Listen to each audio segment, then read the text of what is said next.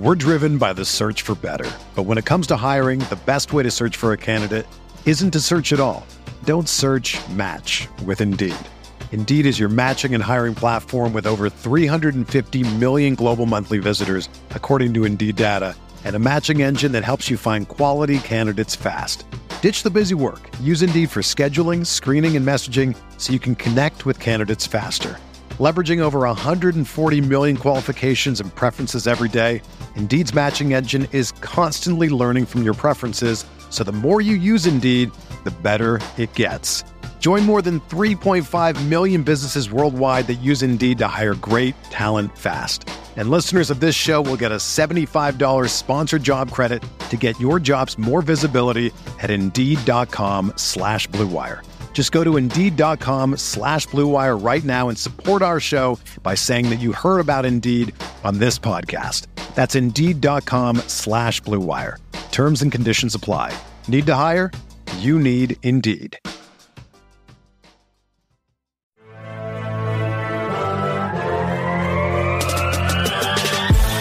Minutes a day, 365 days a year. This is the Pack-A-Day Podcast.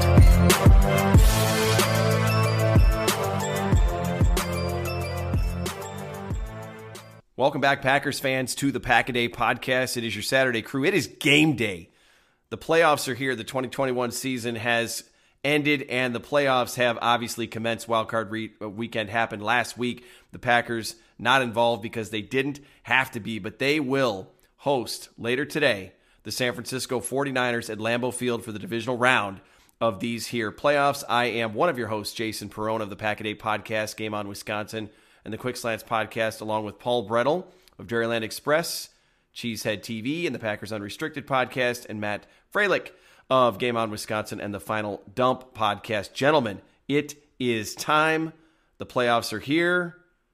Paul, we'll start with you.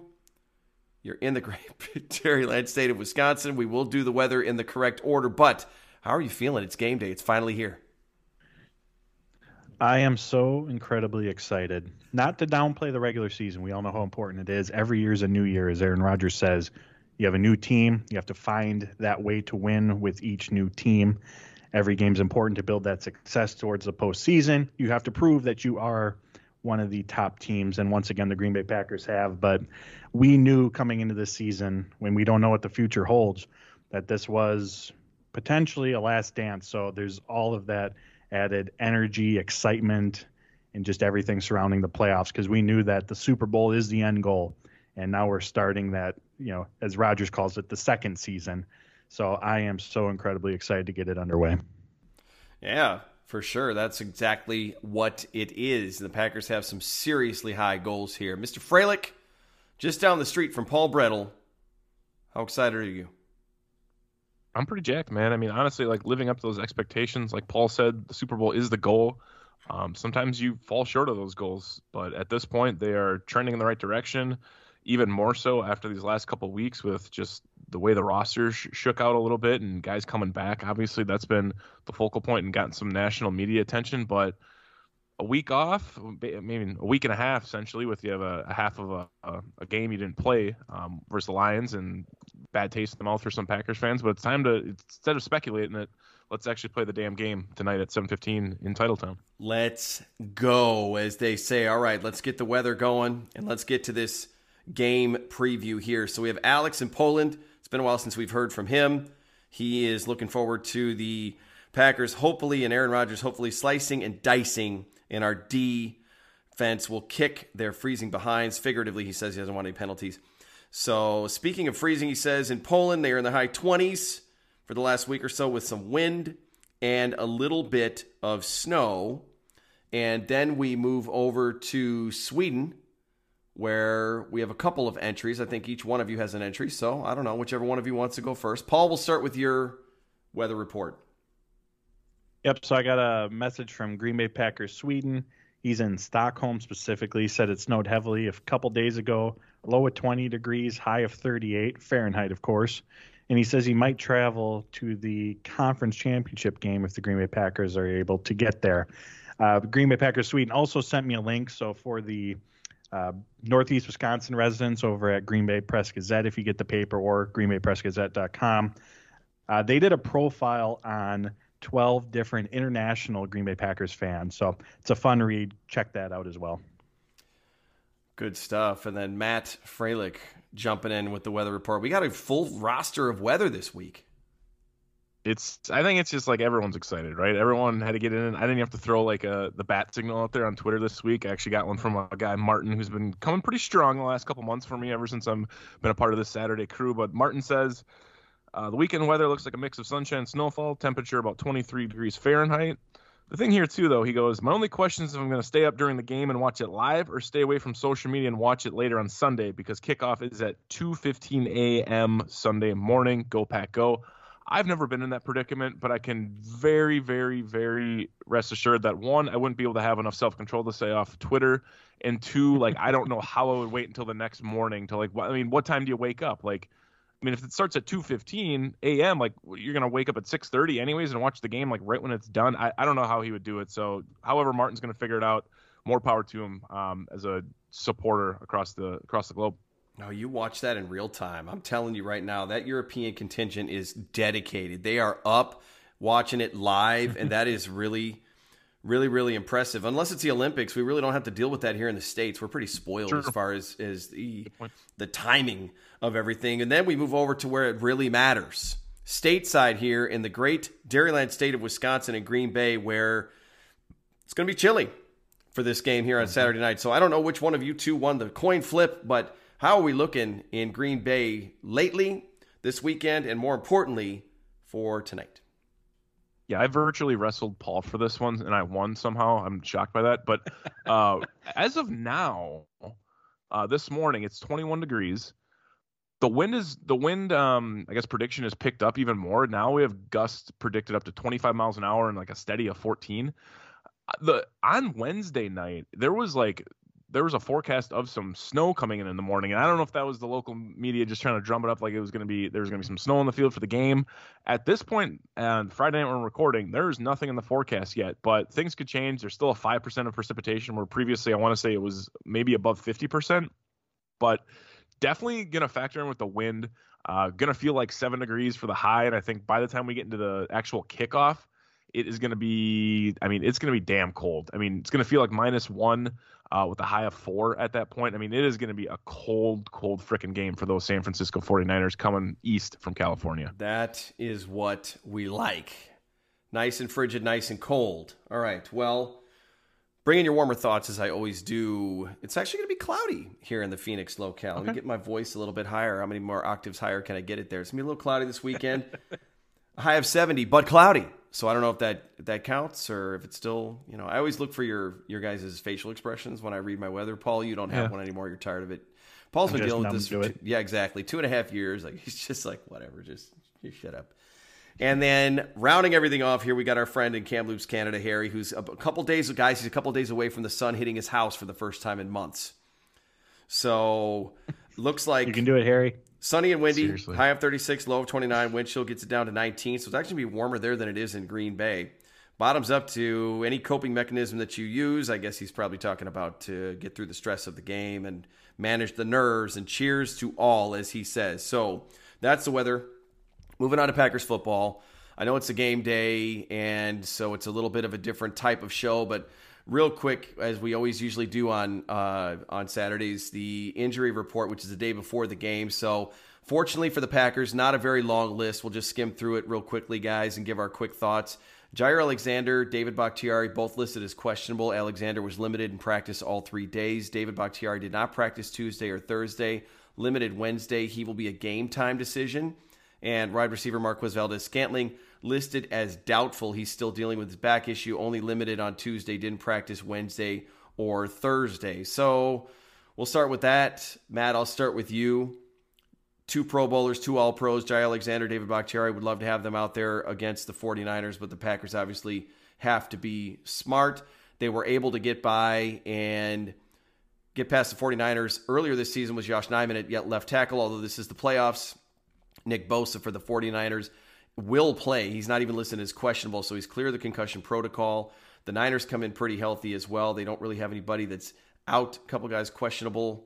Jordan Willis on the defensive line and Ambry Thomas, cornerback, but all their starters look to be ready to play. So we'll start with Alexander and Bakhtiari. It'd be Jaire's first action in a long time. Bakhtiari, obviously, we need him out there as far as keeping Rodgers clean and that being a big issue in last season's playoffs.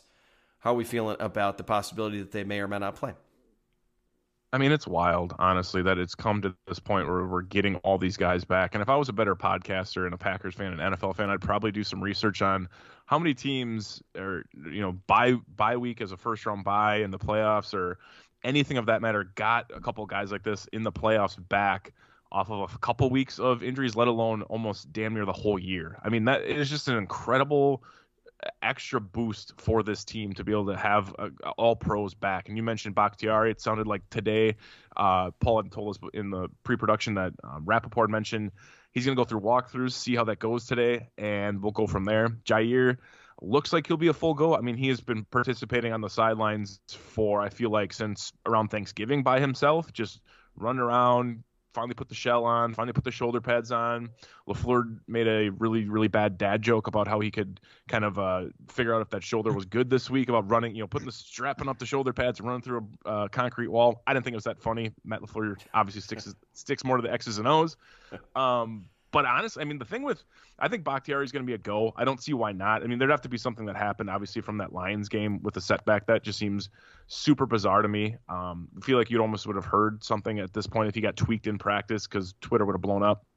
The thing with Jaire, though, is like that shoulder – and I've said this time and time again the last couple of weeks, especially as it's been more of a, I guess, a good guess – that he would be coming back for the playoffs is the way he plays and so physical, especially in run support, like that shoulder, putting that shoulder down on Deebo Samuel or Elijah Mitchell or trying to blow up a Juszczyk block or a George Kittle chip out block. Like that's going to be where it really, really, I think could impact this game. And I know for me, and I'm sure you guys alike and everyone that you know, was watching the game is going to be holding their breath a little bit the first time Jaire puts his shoulder down or puts his head down and makes some contact. One, it's like, okay, he still has it, but like two, like, how does he get up from it? And Jaire's been one, I feel like, over the course of his career to really play with high emotion. It takes a lot for him to come out of a game. That's why in that Steelers game, it was surprising that he came out, but you didn't really think much of it because it normally doesn't happen. So they're going to have to protect him from himself a little bit. But overall, it's incredible that Jaire's going to come back, and I think he's one of the easier ones probably to plug and play.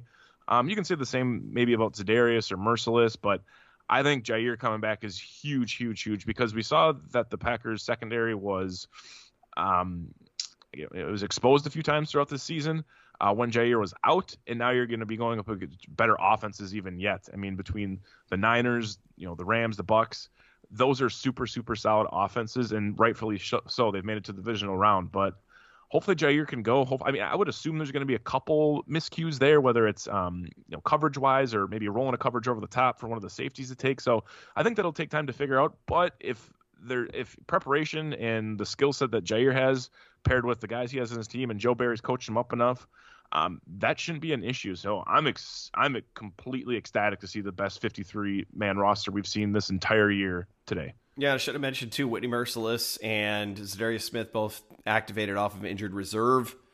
And so that's a huge, huge thing for the defense. You make a really good point, Matt, about the Packers don't really have time to test this thing out and for bumps and bruises. I mean, for Jaire to get out there and for there to be a miscommunication in coverage, all it takes is one for the season to go awry. And they're going to be playing against the best of the best at this point. As we all know, the narrative that we've heard is if the Packers get a chance to play two games here, it could be the last two teams that beat them in the playoffs 2 years running, the Niners and the Buccaneers, on their way to the playoffs that they may have to get through if they want to get to the Super Bowl this season. Paul, Jaire Alexander, David Bakhtiari, we know how important they are and your thoughts on them, but the front for the Green Bay Packers up front on defense now gets such a huge, huge lift.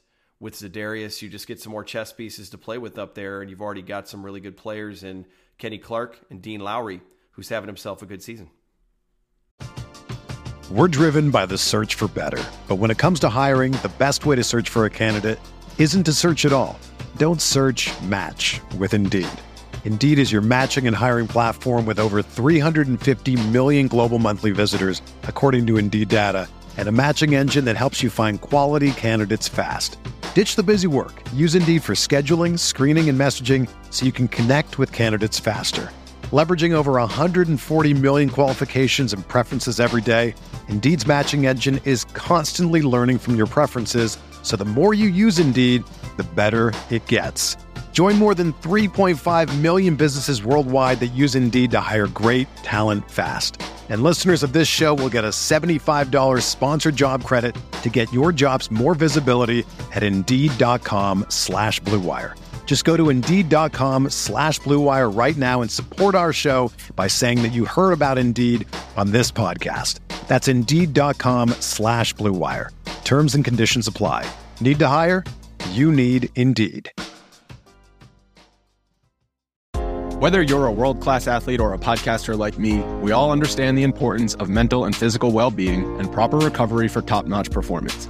That's why I'm excited that Unified Healing is sponsoring podcasts on the Blue Wire Network. Unified Healing is a new and super innovative global network of wellness centers powered by Energy Enhancement System, or EE System. If you haven't heard of the EE System yet, then you'll want to listen up. This technology promotes wellness, deep relaxation, purification, and rejuvenation. Wherever you are across the globe, access to a center is easy and affordable. Interested in experiencing the EE System technology for yourself? Go to unifiedhealing.com/Blue Wire to learn more and find a center near you. That's Unified, UNIFYD, healing.com/Blue Wire. No material or testimonials on the Unified Healing website are intended to be viewed as medical advice or a substitute for professional medical advice, diagnosis, or treatment. Always seek the advice of your physician or other qualified healthcare provider with any questions you may have regarding a medical condition or treatment and before undertaking a new healthcare regimen, including EE System. Yeah, and just quickly on Jaire, I do absolutely think he's going to play because in order to make room on the 53-man roster for Mercilus and Z, Packers had to make two cuts because they were at roster capacity. They cut interior defensive lineman Jack Heflin, and they cut cornerback Isaac Yiadom. So if Yiadom's cut and say Jaire didn't play, they only have five active cornerbacks, and I just do not see them going into a game with only five active cornerbacks. So as we like to do here, read the tea leaves. That's why I think Jaire Alexander is going to play. Tea leaves. In regards to Zadarius and Mercilus being back, I mean, it's huge. Edge rusher is a premier position in this game.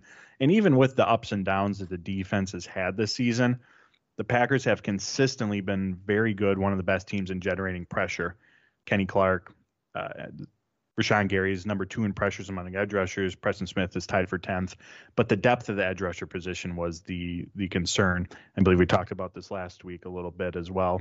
But getting Z in there, getting Mercilus in there, there's certainly upgrades over Garvin and Tipa Nilai.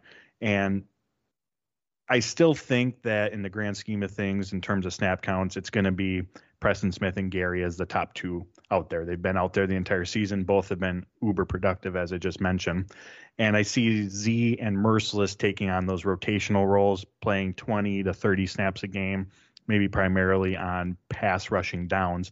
And I still think we're going to see Z out there with Preston and Gary as well, just because that's such a formidable pass rushing front. But We can't overstate the importance of getting those two back, because as good as Gary and Preston were, looking at the entire edge rusher group prior to Z and Mercilus returning, depth was a very real concern. And there aren't a lot of concerns on this team, but that was one of them.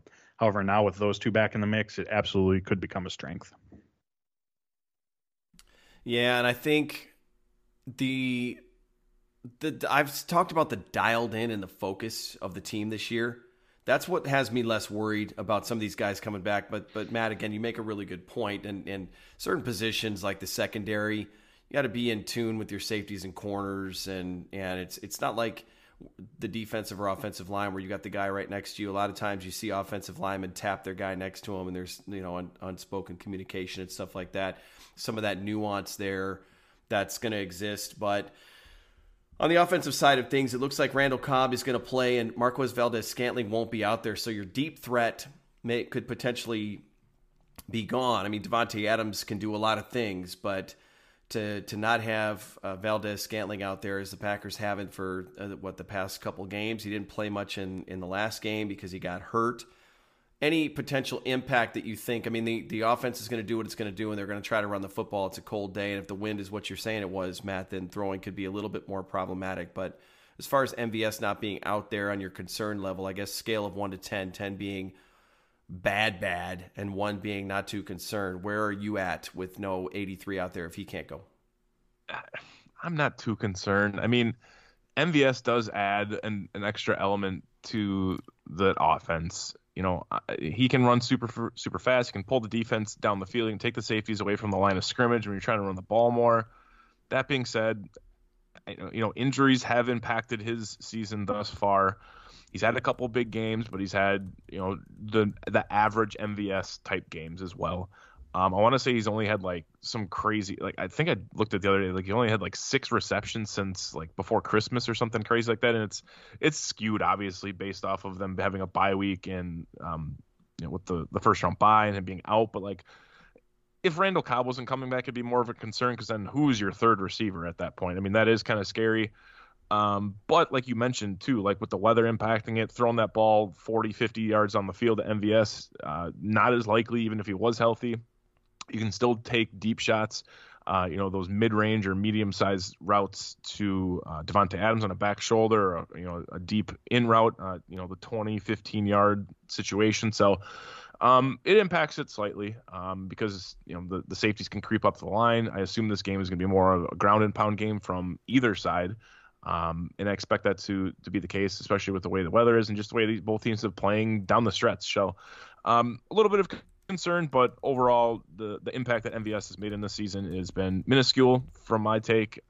So it's not that big of a deal, but it does suck because you never know. I mean, Cobb could come back and, you know, he's going to be super limited. I don't expect him to be playing a ton of snaps, but what if something happens? He gets dinged up and all of a sudden you are in a situation where it's Lazard and it's Devontae Adams and you don't really know who's going to be someone to contribute after that because you're kind of down receivers and pass catchers as it is throughout the season. So slightly concerned, but overall it's not that big of a deal because he hasn't really been that big of a contributor in my opinion. EQ is a receiver. You've got Malik Taylor if you really need him out there.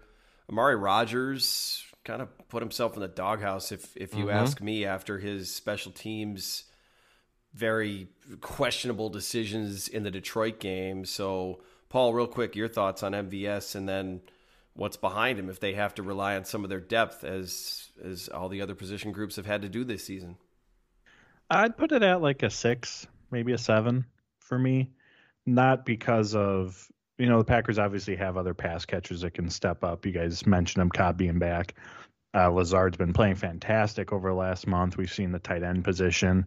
A.J. Dillon, Aaron Jones out of the backfield. In terms of pass catchers, effective pass catchers, that's not the issue. But there's no one on this team that can do what MVS does with his 4.37 speed and being able to stretch the field.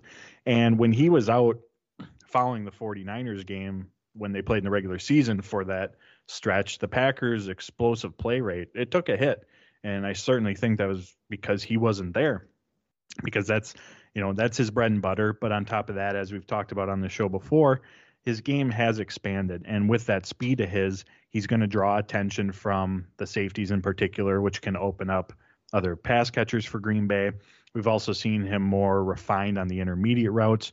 He hasn't played in the slot a ton, but he's been, when he has, he's been one of the most efficient receivers in football from the slot in terms of yards per route run. So, like I said, in terms of pass catchers, the Packers have plenty. But in terms of what he brings to this team, there's not another person on the team that can do what he does. And in looking at this 49ers defense and how Green Bay can try to take advantage of it, I know it's going to be cold, but I won't be surprised if we see Green Bay come out slinging the ball because they're going up against a very good defensive front. But those Niner cornerbacks, that's the weak part of that defense. Mm-hmm. And I really think that this is a game where Devontae Adams can have a big day. I mean, in week 3, he was targeted 18 times. If he's targeted 15 times or in that ballpark, I'm not going to be surprised whatsoever. So I think that's going to be a path for Green Bay to find success on offense, which, I mean, that's not me breaking any news. They have Aaron Rodgers, they have Devontae Adams, but when looking at the Niner defense, I think that's a part that it can exploit. Rodgers has a lot of years of experience. He's played in a lot of playoff games. He's going to spread the ball around, and he knows how to get the best out of any player that's out there. But let's not make any mistake. In the postseason, when it's a little bit higher stakes and you're getting ready to throw the ball and you've got in the back of your mind a little question about where you're going to go with it, you can be sure 12 is going to be looking for 17, a very healthy dose in this game, maybe to the detriment of the offense. We've seen it happen before where he tried to force the ball in there. I think he did it a couple times against Tampa last year in the NFC Championship game. So that kind of nicely transitions us over to kind of our keys to the game. So we'll each kind of give one. And Matt, we'll start with you as far as a key to the game or any thoughts on the other ones that we have here too. But there's a lot of them. We've heard all the narratives about the 49ers pass rush, the run game, you know, Jimmy G only having to throw it 9 times a couple seasons ago, obviously a different roster, different situation. So, or maybe special teams and how the Packers special teams are not very good. Rick Gosling came out with his annual rankings. And of course the Packers once again at the bottom of the list, unfortunately. So is that perhaps where you're looking for this one? So what is your key to the Packers moving on and hosting another game the weekend following in the conference championship? I think the ones for the Niners are kind of obvious, so I'm going to hopefully stick away from there and assume one of you guys will bring it up. And it's, I mean, anyone that's followed that team or watched the Niners the last couple of years, it's not like they're doing anything new, right? I'm going to go with something that Paul brought up a couple of weeks ago on his article from DairyLand Express that we kind of talked about the X factors for the playoffs, and that being the Packers special teams. And you kind of hit on the head as you wrapped up the question for me, Jason, is at some point, I mean, there's been a couple games this year, the Bengals game in particular, where, you know, Mason Crosby was off. And those have been far and few between. I mean, there's been a couple, you know, handful of games, but it hasn't been anything, you know, that severe. I mean, maybe a miss here or there, but it's been, I feel like he's found his stride a little bit more recent. And even when you have a new long snapper in there and whatever, I think he's found his way. But I really, really do think at some point, whether it's the coverage or specifically the return game on the kick or punt, it's going to impact the game somehow. I think Wisnowski's a damn good punter from the Niners. I've never seen anything too flawed in the Niners special teams, although, you know, how real intricate am I looking at it from week to week? It doesn't come up on my Twitter timeline as some viral thing where they just absolutely blunder. So all in all, with a cold game like this, with the wind swirling, I mean, that's a recipe for disaster for a returner or even a kicker or a punter. So I think that's a huge key. Like, you know, frankly, you have probably a better offense, assuming these guys that they're bringing back are 100%, you know, effective in the way they normally play. You got a better defense. Don't lose that third facet of the game. I mean, if you can control what you're doing on the special teams unit, that's fine. We met David Moore has not been activated yet. Paul corrected me before we got talking in our group message that he still has time to be activated, which is great. It's shocking to me that he really isn't already on the active 53 based off of how he performed late in the season in that one game. So just right there already gives me concern. But, you know, when you guys are finally listening to this Saturday morning, shoot, if he's active, I feel a little bit, you know, better about it. But 15 to 20 mile an hour winds, man, anything can happen in Lambeau, and Lambeau can get some swirling winds up there. So I'm going to go with the special teams unit because, you know, if nothing happens in this divisional round and they end up winning the game, you know, fingers crossed, it could happen later on the road. So you hope they can cue up those miscues, and the weather, I assume, is going to impact it in some capacity, but hopefully not as much as we've seen throughout the year in a condensed version. The mistakes are magnified in games like this. The Packers have 3 more games to win before they're bringing the Lombardi Trophy back to Green Bay. There's a lot that has to happen before that can go down, but we've all said it a bunch of times, and I've been knocking on wood, and now you kind of put it out there into the universe, Matt, where you stated the obvious, and it's true. The special teams... At this point now, it's one thing to cost your team some yards or a game in Week 18 where it doesn't matter, but that could be the difference between winning and losing in some of these really close games. So no surprise that it's the special teams for you, Matt. And yes, there's going to be a lot of eyes and ears listening for any updates there as far as the special teams and who's going to be out there or not. Don't forget, too, you've got Randall Cobb, who I know... muffed a punt when he went out there in relief of Amari Rodgers. But at this point in the season, we've seen past Packers teams do the same thing. And we've said it before, you put your best 11 guys on the field, you have your best 53 up for the postseason. So, Paul, any quick thoughts on special teams, and then give us your key to this game between the Packers and 49ers?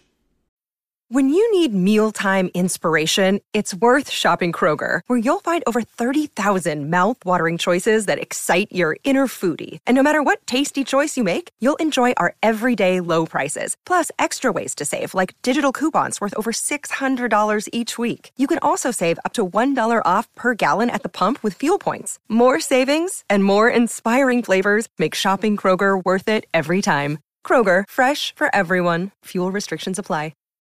Without the ones like you, who work tirelessly to keep things running, everything would suddenly stop.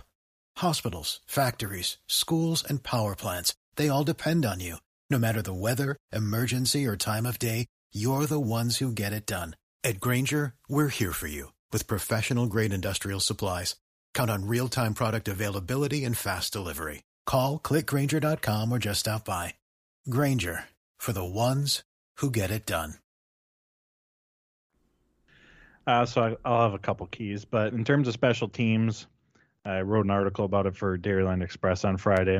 Though one positive, I guess, is they're kind of trending in the right direction, and I know that was a very low bar to try to get over. But Mason Crosby's only missed that one extra point in Detroit since the bye week. There's the emergence of David Moore. Again, as Matt said, we still have to see if he's going to be activated or not. But there just haven't been those egregious errors. And this special teams unit, they are who they are at this point. There's no magic fix. There's not going to be a magic turnaround. They are who they are. The hope is that they can just hold it together, be competent. That's really all they need to do. This unit doesn't have to be great by any means. They just have to avoid those game-changing, momentum-changing, negative type of plays. So, of course, we're going to have all eyes on that. On the offensive side of the ball, my key to victory would be Green Bay getting off to a fast start and controlling the clock. It's something that they've struggled with this season. Ironically, the one time that they did, or one of the few times they did go off to a fast start, was against the 49ers. They're up 17-0 in that game. Mm-hmm. But as we know, for most of the season, the 2021 season's actually kind of like a flip from 2019. You guys remember Matt LaFleur's first season? The opening script, they were so good. In that first quarter, they jump out to those leads. And then the second quarter, third quarter is when the offense would stall. This year, it's been reversed. The opening script, and I don't have the answer, but they just have not been nearly as effective. The Packers finished the regular season ranked 25th in average first quarter points scored. But if they can get out to a fast start, obviously, that means the offense is playing well. It means they're finding success in the red zone. But more importantly, or I should say just as importantly, that's going to benefit the defense. We know the defense has been trending downward. I don't think there's a magic fix out there to turn the defense around magically. I think the biggest boost that they can receive, and don't get me wrong, they need to play better. It's not to say that nothing can be done. But the biggest boost they can receive is from this offense. If Green Bay can jump out to a fast start, if they can control a clock,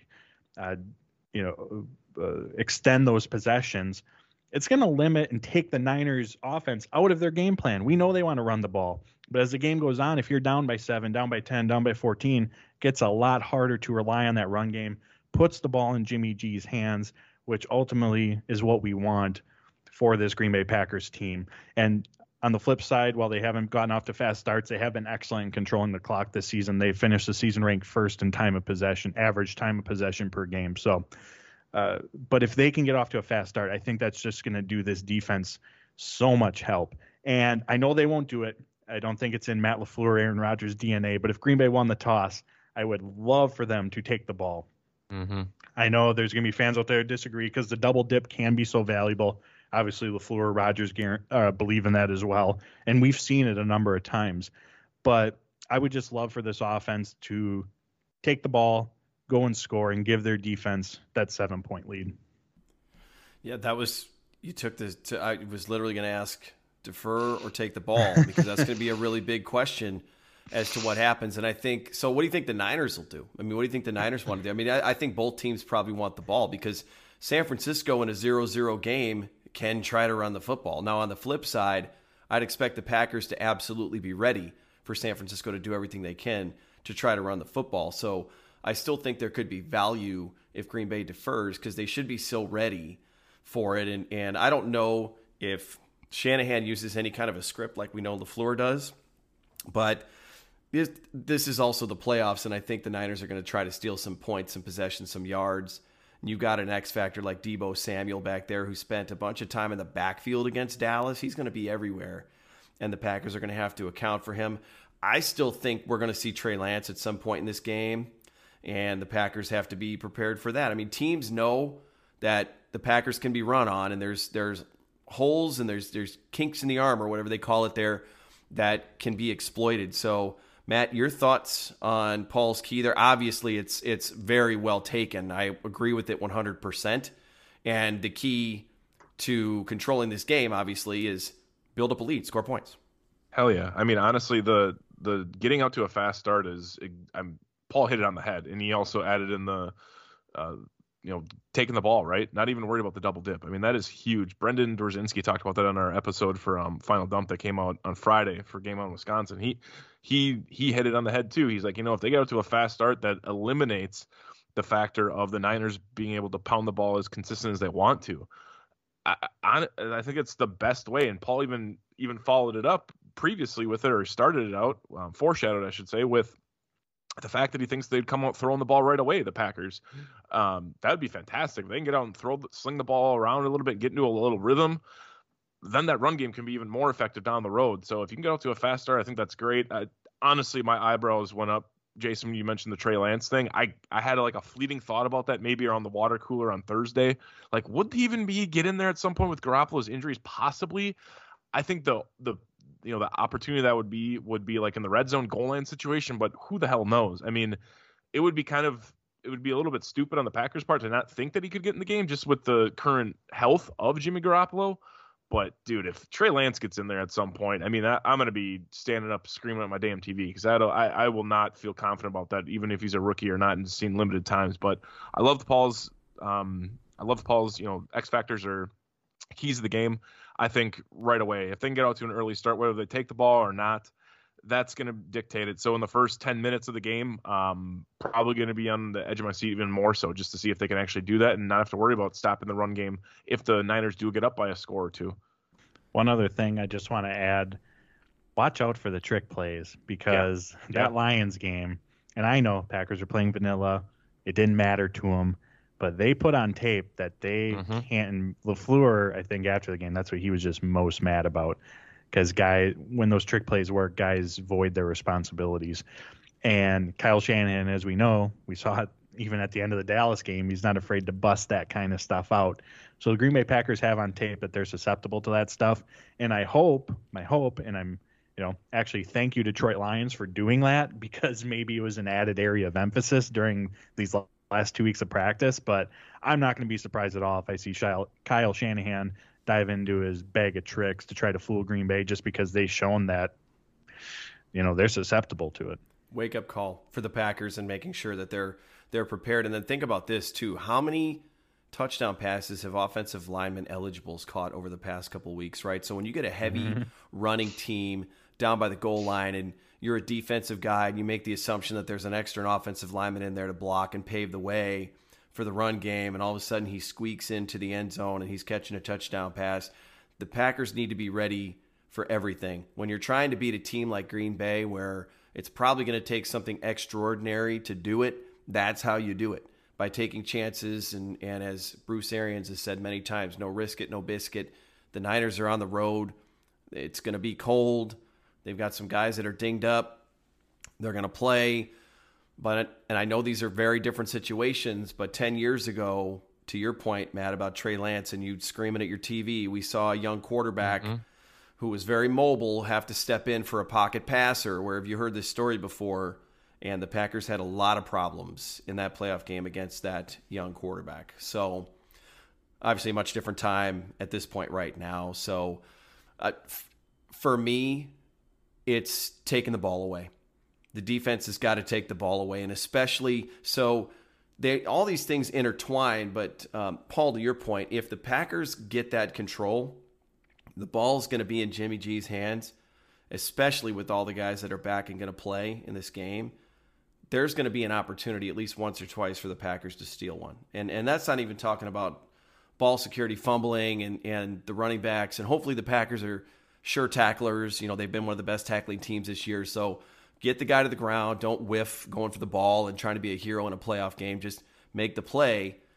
But the secondary, you got Jaire back, Rasul Douglas. It's been a while since we've seen him make one of his magical plays. The Packers have to take the ball away. I think when they, and Paul, you can probably jump in with this one too. The Packers have an outstanding record when they win the turnover battle. I mean, they're what is it? Yeah. I mean, so, and that's under Matt LaFleur, I assume, right? Or is that just under Matt LaFleur?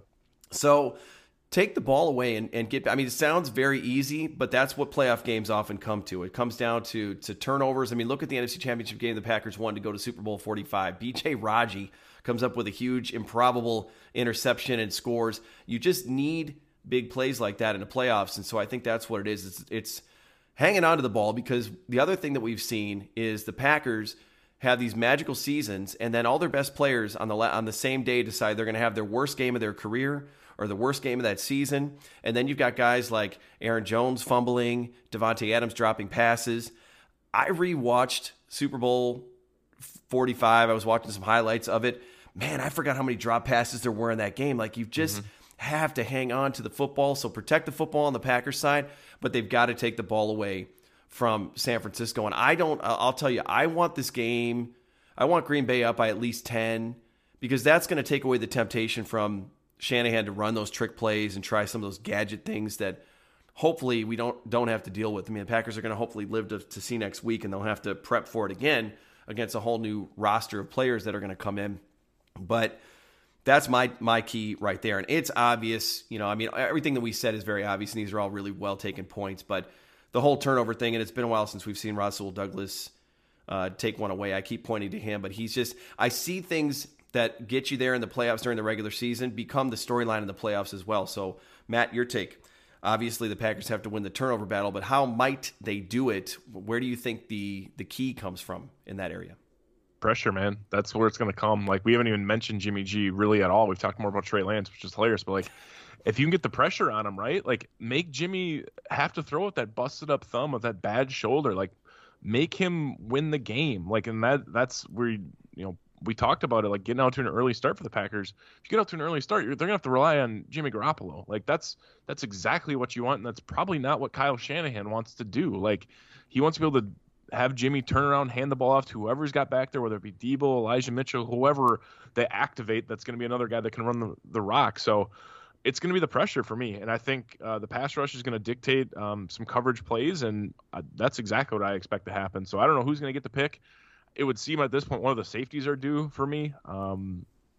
But that's exactly what I think is going to happen with these fresh pass rushers coming in, regardless of how many snaps they can get collectively. I think there should be some pressures on there and a couple sacks, and whether it's a fumble or an interception, that's where I expect it to come from. If it's going to be the safeties, no better time for somebody to step up and finally have a big game than 26 Darnell Savage. Mm-hmm. Yeah. Paul, your thoughts on the turnover battle and where the Packers' biggest opportunity might be to get one or two?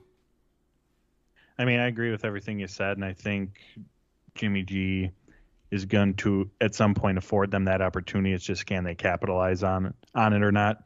And a key part for Green Bay is going to be forcing, and where I think these turnover opportunities can come, is forcing him to throw to the boundaries. So in one of my articles this week, I had talked about how Jimmy G loves the middle of the field. So Deebo Samuel's been targeted 117 times this season. 80 have come between the numbers. George Kittle's been targeted 93 times this season. 67 have come between the numbers. That's where the Niners like to make their hay. And as we know, Kyle Shanahan's a very good coach at getting those guys in space. And with that, they're also very good at picking up yards after the catch. So Jimmy G is averaging 29.9 pass attempts per game. That's the fourth fewest in football. In terms of average depth of target, so on average, how far does the pass travel? He ranks 30th out of 39 quarterbacks, eligible quarterbacks. But the 49ers passing offense is number one, according to Sharp Football, in explosive pass play rate. So how do they accomplish that? Yak, yak, yak, yak. Deebo Samuel is second among receivers in total yak, first in average. George Kittle's fourth in total yak among tight ends, sixth in average. Brandon Ayuk, he ranks ninth in yak average among receivers. Even Elijah Mitchell, the running back, he's averaging 3.8 6.83 yards after contact. That's the fourth best in football. This Niners team is very explosive with the ball in their hands, and with that, tackling is going to be so crucial. Jason, you mentioned that. Packers actually ranked second by Pro Football Focus in tackling this season. They have the fewest tackles missed in football, and that's going to be so vital to their success because we know Kyle Shanahan's going to draw up. Those guys are going to get the ball in space, but it's being able to limit what they do. It's keeping everything in front of you. It's 11 guys to the ball. And one other piece that I want to mention that's going to be important for this defense is gap responsibility against the run. Particularly the edge rushers, they can't get too far upfield. That creates running lanes. If they get too aggressive, and we've seen this, especially as of late, going towards the quarterback, that's going to create running lanes towards the outside. Kyle Shanahan's going to run a lot of eye candy to try to keep them off balance, keep them guessing. Can't fall for it, can't over pursue again. That's going to create running lanes for the 49ers run game with Deebo Samuel and Elijah Mitchell. So tackling and just those fundamentals, in the grand scheme of things, we're boiling this down to turnovers, tackling, and gap responsibilities, which are some of the basic core fundamentals of football. But as we have these discussions each week, and not just us, but in general, they're aspects that are forgotten about. But when you look at how this Green Bay Packers team is going to find success against the 49ers, I mean, those are the big things.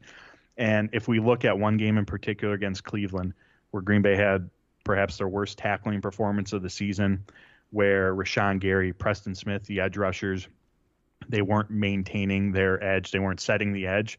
Cleveland ran for 220 yards. They average almost 9 yards per carry.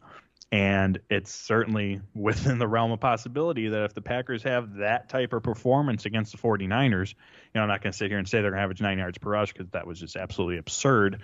But if they have that type of performance, the Niners are going to find a lot of success on the ground. Could you imagine if we find out at some point later today, magically, I know it can't happen, but Raheem Mostert's active and he's playing for Oh my God. Just even they should get another running back. Yeah. Ghost of playoff teams past, but that's a good point, Paul. And I think San Francisco, all these teams that are in the playoffs are there for a reason because they're really good. And if you need if you wanted a test there against a really good offensive line and a good running back of what things can be like in the playoffs, Cleveland was that. Unfortunately, the Packers survived, but they survived because the quarterback on the other side was not playoff worthy, and the Browns are not in the playoffs, so there's a reason for that. So very good points, all very well taken. And I have to say, in listening to you talk about George Kittle and the fact that that's the first time his name has come up here, I feel like we got to knock on a little bit of wood as well and hope that he's not the guy that wrecks the game, because he's tough to bring down, right? I mean, he always seems to break a lot of tackles, and Packers are going to have him on lockdown. They've got a lot of things to focus on in this game. Absolutely. Yeah, 100%. All right, so prediction time. Packers, Niners for a chance to go to the NFC Championship game for a third straight season. How is this one going to shake out? I know you guys have probably already given your predictions in some of your written work and on your shows, but let's go around the horn. Matt, we'll start with you. What do you got for a final score? I'm going to make it short and sweet. I just want to double-check what the line is. I know last night was at 6, but just to update everyone along the way, I think it's at 5.5 right now. Still at 5.5. Actually, the over-under went up a point, if anyone actually cares about that. Doesn't change my score at all, even with the weather change slightly. Every single Niners-Packers game that I can remember, besides obviously that blowout a few years ago where they ran the ball down their throats. Jimmy G only threw it 7 times. They've been really damn close. So I'm going to go with the Packers aren't even going to cover. I'm going with the score 23-21 Packers in Lambeau, going to the NFC Championship game, and whoever they take on is going to be a hell of a matchup in the NFC Championship game. And also, one other point, Paul came in pretty hot today with the Texans, but he delivered today on this podcast. I'm gonna just put that out there. He brought some damn good information that I kind of forgot about along the way, so shout out to him. As always, would you expect anything else? I wouldn't. I shouldn't. So, all right. Paul, Packers, Niners, Matt's got it a squeaker. Now, I don't know if that's a late score by the Niners that makes it look closer than it was. How do you have this one going in a frigid, cold Lambeau Field on Saturday night? So I have the Packers winning 30-24. The Niners, they certainly pose their challenges to this Green Bay Packers team, but Green Bay overall is the more talented team. The discrepancy in quarterback play is huge. It's at Lambeau Field. Green Bay's coming off a bye. And when we look at some of those challenges that the Niners pose, their pass rush, this Green Bay Packers offensive line is going to be the healthiest it's been all season.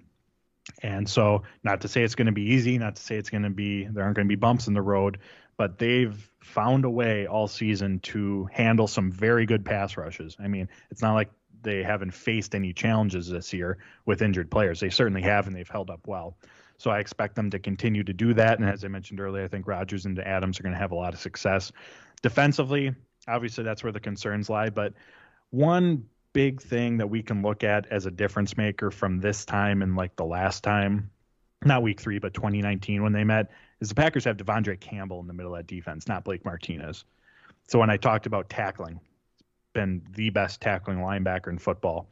His coverage play over the middle has been superb this season, where Jimmy Garoppolo likes to attack, and then his run defense as well. And obviously it's going to take more than Campbell, but I think that's such a big difference maker from the last time these two met in the playoffs. And each time this season, when that defense, even if they've been, you know, leaking oil along the way, when they need a stop, they have found a way to come up with a stop.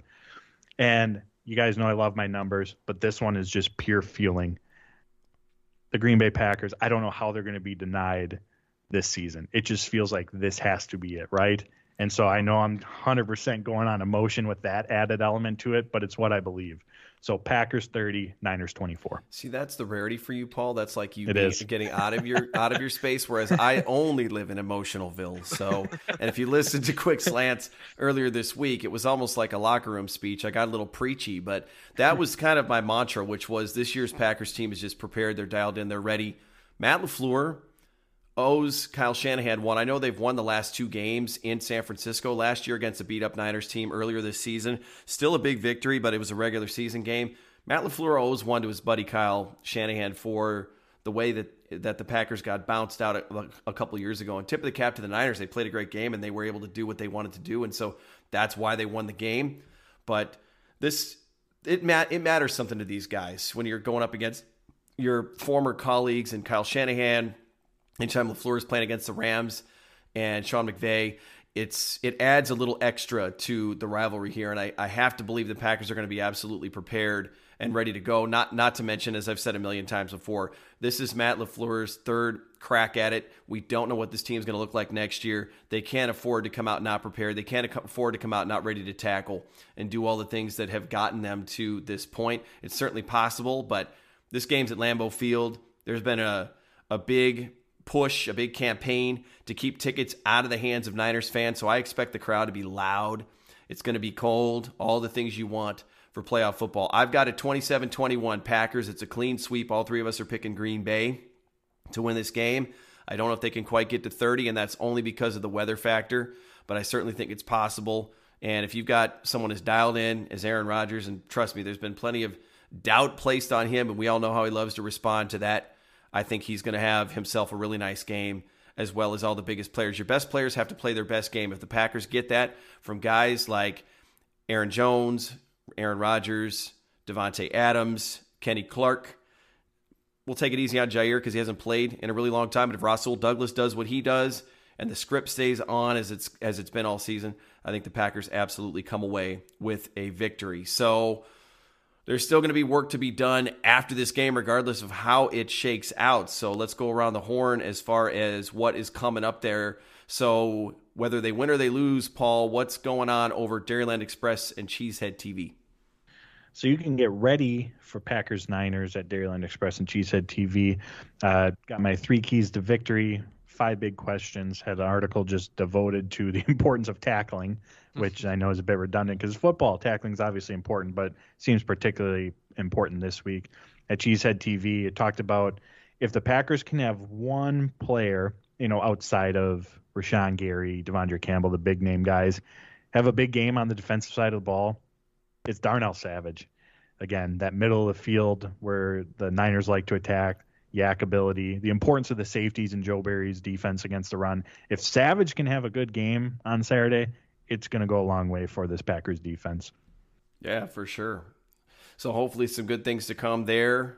We'll have the Quick Slants podcast that will come out on Monday and then again on Thursday of next week. Either way, we'll have a bunch to talk about. Hopefully we're talking about another football game. Matt, I would assume same situation for Final Dump. It's either going to be a recap of what could have been or let's go in the NFC Championship game. Pretty much, yeah. I mean, the exact same way we're going to hope to come on next Saturday with our episode here with Pack-A-Day. So same thing. Brendan and I will hopefully be previewing a game and hopefully talking about a close matchup that we're all kind of predicting versus the Niners, or we won't be. So definitely hope it's the first one. But, yeah, find all the content over on Game on Wisconsin with everyone putting out stuff as we get into the divisional round. Yeah, awesome stuff for sure. And everybody, the only thing left to do is enjoy the game. So enjoy the rest of your Saturday, as always, wherever you are at. And if you're watching this game on TV, be glad you're going to be in the comfort of your living room, because it's going to be nice and frigid in Green Bay, Wisconsin. So with that, I'll say, as always, everybody, go Pack, go, stay safe, stay warm, and let's go beat those Niners.